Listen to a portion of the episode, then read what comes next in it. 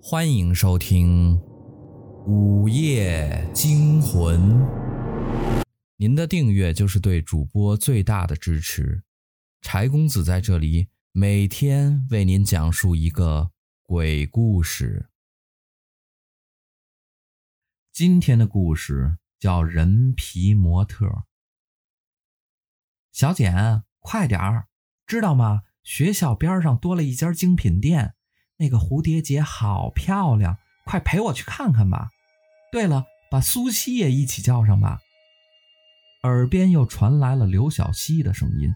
反正林小简已经习惯了，谁让她摊上这么个事？打电话给苏西呀。嗯，苏西说有事儿不能跟我们去了。那算了，小西，你这脾气能不能改改？别什么事儿都急匆匆的。人家着急嘛。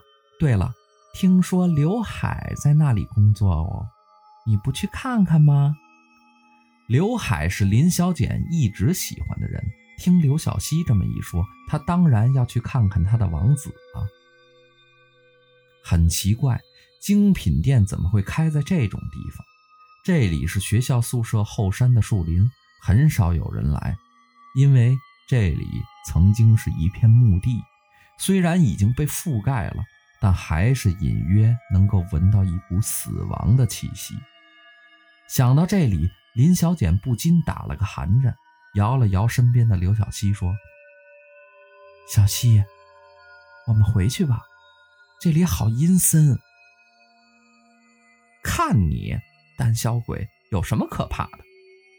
刘小西一直都这么不以为然。林小姐脑海中又重现了昨天晚上看的恐怖片，从电视里爬出来的贞子，从墓地里爬出来的僵尸。其实这些都是他的想象。等他回过神来，刘小西已经走远了，只有他一个人在这荒芜的树林里走。但为了刘海，他还是咬咬牙，继续往前走。林子中。有时有一些不知名的动物穿过，不免发出一些沙沙的响声。对于从小娇生惯养的林小简来说，这已经是最大的挑战了。走出林子，果然是一家精品店。啊！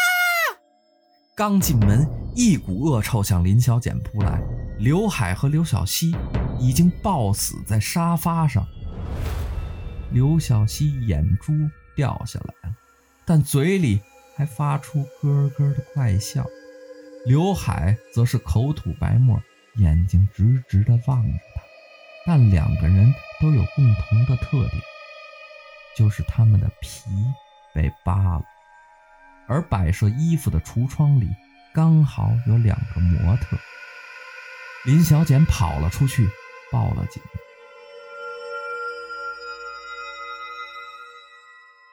他们生前有没有跟人发生过太大的争执啊？警察用阴沉的口气说：“没有。”林小简摇摇头，目光呆滞。警察又发话了：“是这样，经过观察，死者是被凶残的扒下皮，流血过多而死。还有有一些犯罪嫌疑人留下的线索，我们正在搜查中。”到时候会给你一个答复的。出了警局，林小简走在路上，脑海中又一遍一遍地播放着警察说的话。他们的皮被扒了，流血过多而死。他突然想到了橱窗里的两个模特，不由打了个寒颤。叮叮，林小简的手机响了，是苏西打来。喂，苏西，有什么事儿吗？小简，是我，我有点事儿要跟你说。你晚上八点来一下学校后山的林子。不是苏西，我我还要处理一些事儿，能不能？嘟嘟嘟，苏西已经挂了电话，没办法，他只能硬着头皮去了。话说，苏西找他。会是什么事儿呢？晚上八点的树林里，苏西，你在哪儿啊？林小简着急地喊着，可是没有苏西的影子，他开始怕了。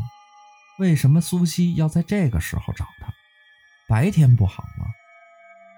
旁边是一些大大小小的坟墓，透露着死亡的气息。